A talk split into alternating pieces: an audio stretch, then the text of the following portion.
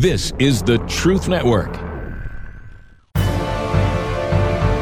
Hidden treasures of the 119th Psalm.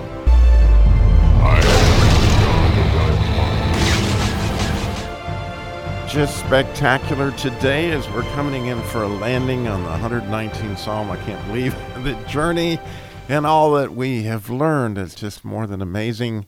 And the learning continues today as we are in the seventh anointing of the Tav, the letter Tav, which has to do with, again, truth that we will know at the end or the proof of the pudding. and oh, the delight and the fear of the Lord that we get today. As this verse um, is the seventh verse, second to the last of this idea of the letter Tav. And and again, it has everything to do with the end. And oh my goodness, does this one have to do with the end, especially when you think about the delight in the fear of the Lord. So it reads in English, verse 175 Let my soul live, and it shall praise thee, and let thy judgments help me.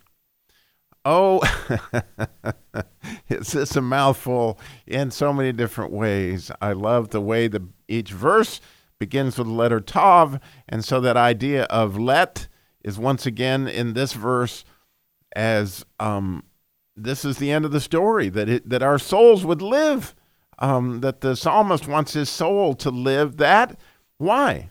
That it would praise God. I mean, what a wonderful, what a wonderful ending that, that the reason that our souls would want that was just to share with God how cool, how amazing, how terrific everything that He is and that we've learned and all these things throughout the psalm are all coming to, to fruition here.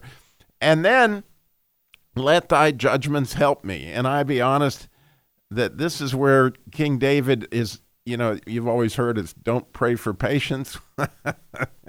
well, he's saying, bring on the judgments he bring on the, the heat. In other words, this has to do with dross removal. In, in, other words, and when you think about King David's life, oh, did the judgment come? Um, and so many times, the worst things that appear to happen in our lives, especially in King David's life, turned out to be the best thing. I mean, it, when you think about his life, the judgments that resulted as a, as a, as his choices with Bathsheba, what happened to his family, all these things were dross removal so that he could be Israel's singers of songs. In other words, when you look at this word mishpat, uh, there's a fascinating thing I just saw this morning that I'll probably think about for the rest of my life. when we now, you know, having spent all this time to understand these letters and these life forces of of, of the uh, expression of God through these letters, this idea of mishpat. It starts with that mem, that idea of Messiah and more, and then a shin, which we know is the refiner's fire, which is judgment. So you got you got the Messiah's judgment right there, but then the beautiful, beautiful, beautiful last two letters. Well, every letter's beautiful, but the last two you, you can't help but just go, oh my goodness. The third letter is the letter pay which means that God's face is in the fire of judgment. In other words, the reason that Shadrach, Meshach, and Abednego survived the fire is they could see God was for them, right?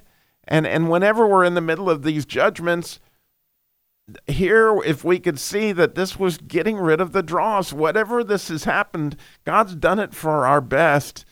And so there's that that pay right there next to the letter tet which means goodness. And so it means that all this fire and all this judgment is happening as a result of making everything good. and, you know, the way that it was originally supposed to be. But then the very, very beautiful last two letters that have to do with the way suffix work in Hebrew. Um, and this is a very unusual suffix. You won't find it in a normal suffix chart. But if you understand the letters, you can see what it's saying it has to do with a, a nun and then a yud. So what does that tell us? That's faith's hand. In other words, it's going to take faith to believe that these judgments were for our good, but they are. They're for dross removal. And so when you look back in your life, look at the many of the horrible things that have happened to you in your life. And, and the one thing that I can say that, it, that if we're reacting to it the way that King David would, we would be turning towards that face in the fire. In other words, you know, when Leslie ran away in my life, what did I do? I turned to God. When I got cancer, what did I do? I turned to God. you know, when I lost the dealership, I turned to that face that was in the fire, right? And that is enough. His grace is sufficient for us. And and the fact that he's got his face turned towards us, it's it's the blessing. It's a, it's an amazing thing. And he knows that you know, this is dross removal. Whatever is going away, whatever is getting burned up, is not something that's going to remain. And the hotter the fire, the more dross gets gone. And so here, King David, in his prayer, he's saying, Give me faith here, Lord. I love the suffix he puts on the end of it. It's like, I need some faith. and I do.